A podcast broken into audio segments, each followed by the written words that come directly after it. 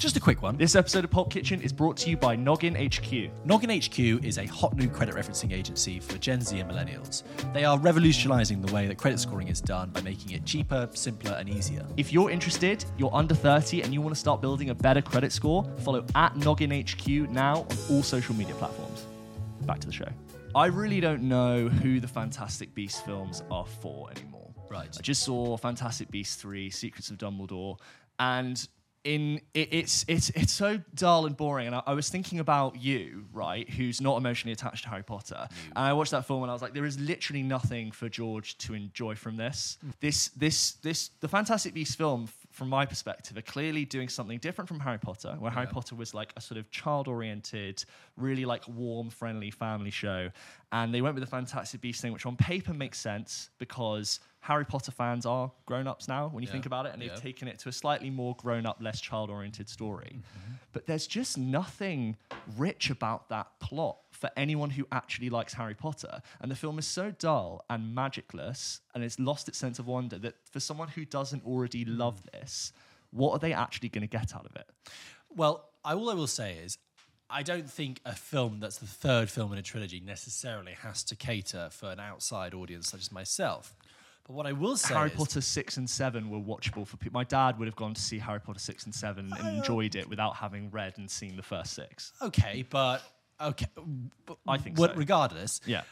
I, you know... Also, for the record, no, I don't have anything against Harry Potter. No. I just didn't get into it that much when I was a kid. Like I got, I got yeah. sort of halfway and that was it. The When I see... When I've seen the Fantastic Beasts films sort of advertised and discussed, I get the impression that like the first one was fine, okay, fine, yeah, yeah. and then the second one I've heard was like dire, bad. Like really dire, and it's mess. All, and I got the impression that it it seemed that they panicked and wanted to bite off more than they can chew because they wanted to build a universe, like really build and expand the story, and it collapsed under its own weight. And when I see the poster for Secrets of Dumbledore, they've reduced the Fantastic well, well, Beasts. Yeah. First of all, they've reduced the thing, but also the Secrets of Dumbledore. Uh, A complete shift in focus, because I knew the first one was like, oh, this is Eddie Redmayne and his three three pals, right? And I remember seeing the poster for the second one, and it had loads more people in it, and I, and I couldn't work out. And the post, you know, do you ever have this thing where you see a poster that uh, screams um, indecision? A yeah. film poster is indecisive. The second poster for the the poster for the second Fantastic Beasts film was indecisive because it couldn't work out how much prominence to give Eddie Redmayne and how much prominence to give Albus Dumbledore. Because even it, and, and that's because the film doesn't know how much prominence. It doesn't know whether it to be Eddie it's Redmayne's film three, and it's a sequel. Right, and, yeah. exactly. And well, that, in this one it was Johnny Depp. But, but and when I see the poster for the third film now, Secrets of Dumbledore, I'm like, I don't know what the focus is of this film because there's about eight characters yeah. on that poster. Not all of them are famous faces, so I don't really know what they're doing there. And I'm looking at it and I'm like, what does this film want to sell me? Mm. What am I supposed to, what story is this film telling me? Because all it's showing me is just a lineup of faces looking puzzled and shocked. I Who? Just in case you didn't know, Fantastic Beasts, set in the Wizard, Harry Potter Wizarding sure. World. It's set about one hundred years prior, no, no, it's set in maybe like eighty years prior to the events of Harry Potter.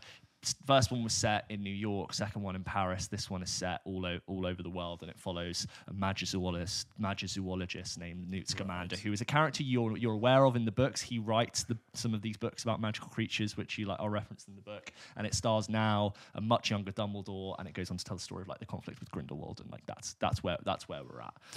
Um, you know, it, you said oh, it's about Newt Scamander. Is it about Newt Scamander? It was. It certainly isn't now. Exactly. He, he, he's he, he's playing a, a, a now like a very forced part of this trilogy where I'm like, mm. it's not really that relevant for you to be here, but yeah. like here you are. And the most the most disappointing thing about it, because I'll admit, I went. I really want to like this film. Mm. I'm being biased going into this because I have such an emotional connection to it. I'm I'm going. I'm like I want to see what it has to offer. And reading Harry Potter growing up and watching the films, you always got this sense that you had this amazing story surrounding Harry Potter, but every time those books lifted up a rock to reveal something else and something deeper in that world, it was always so rewarding and so enriching, and you mm. and your imagination spun off and you're like, oh my god, like that's a whole side of the world that I never knew, and it gets revealed to you more and more clearly as you know the com- the plot yeah. gets more complex. But obviously J K Rowling is clearly like, you know, thickening out this whole world. And it's quite disappointing to have, like, the first one, which was, you know, fine, and I was willing to give it a chance, but to have all of this be fleshed out and to hear about all this other stuff going on, uh, going on in the world.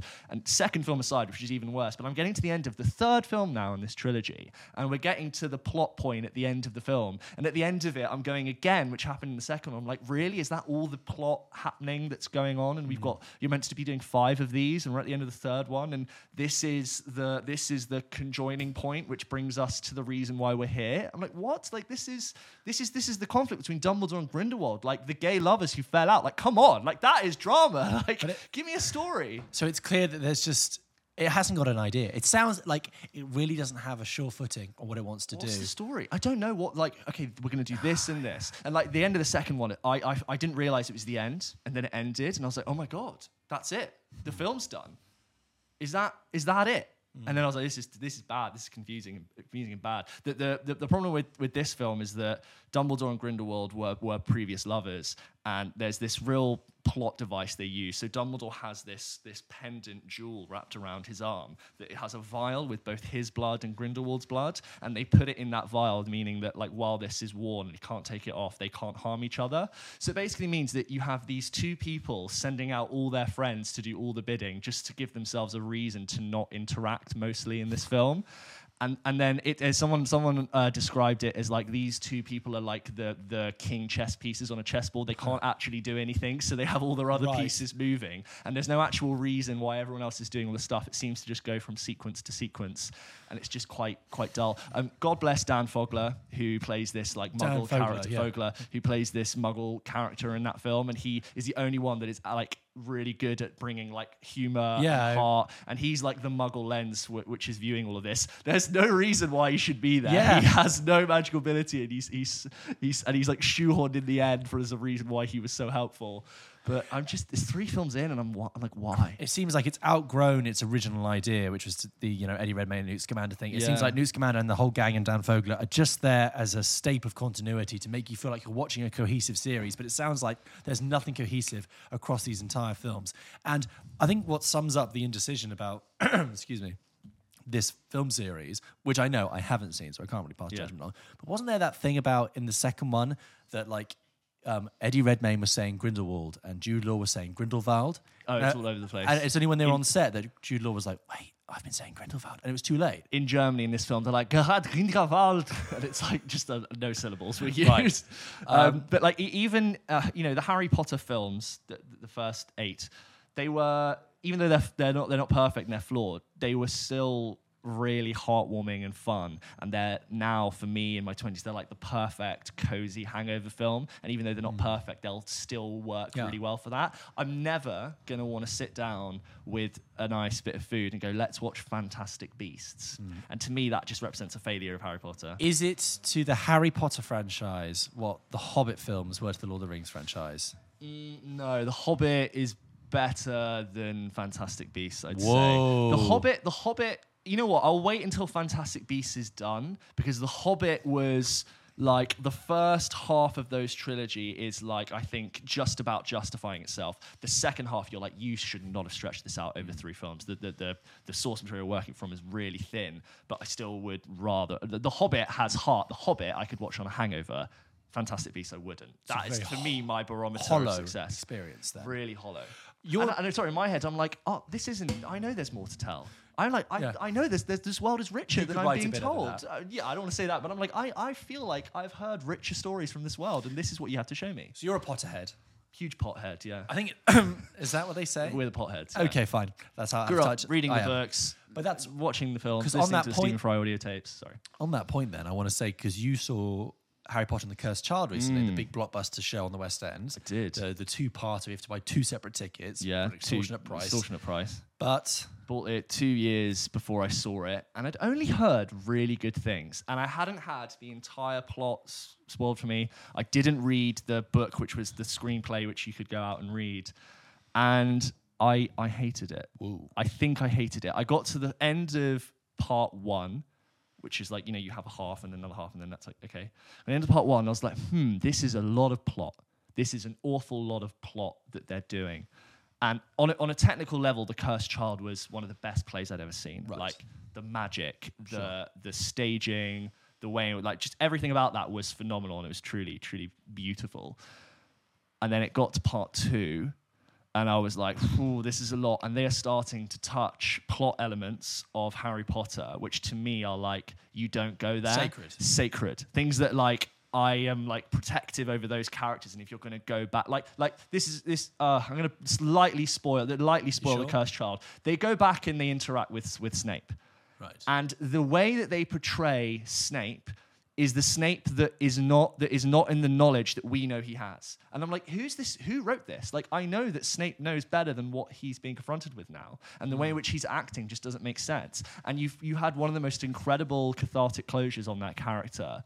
And, and it's never, like, affected me more to understand the reveal of, like, that yeah. character, because I grew up, like, like hating him and then and then the reveal. And you're going to go there? With yeah. these two characters who I don't really like and I don't really justify, and then like the the, the ending on the whole sequence with Harry, which I'm just not going to go into, but like the ending of part two, I was just I was so not into it. And seeing Voldemort again, I was like, really, you're bringing him back into oh, this? It's a time travel. It's like a time I heist. Know, yeah, God. So, but it's an Avengers Endgame style time heist. But how long is it before they bring the gang back and they make that into a film version?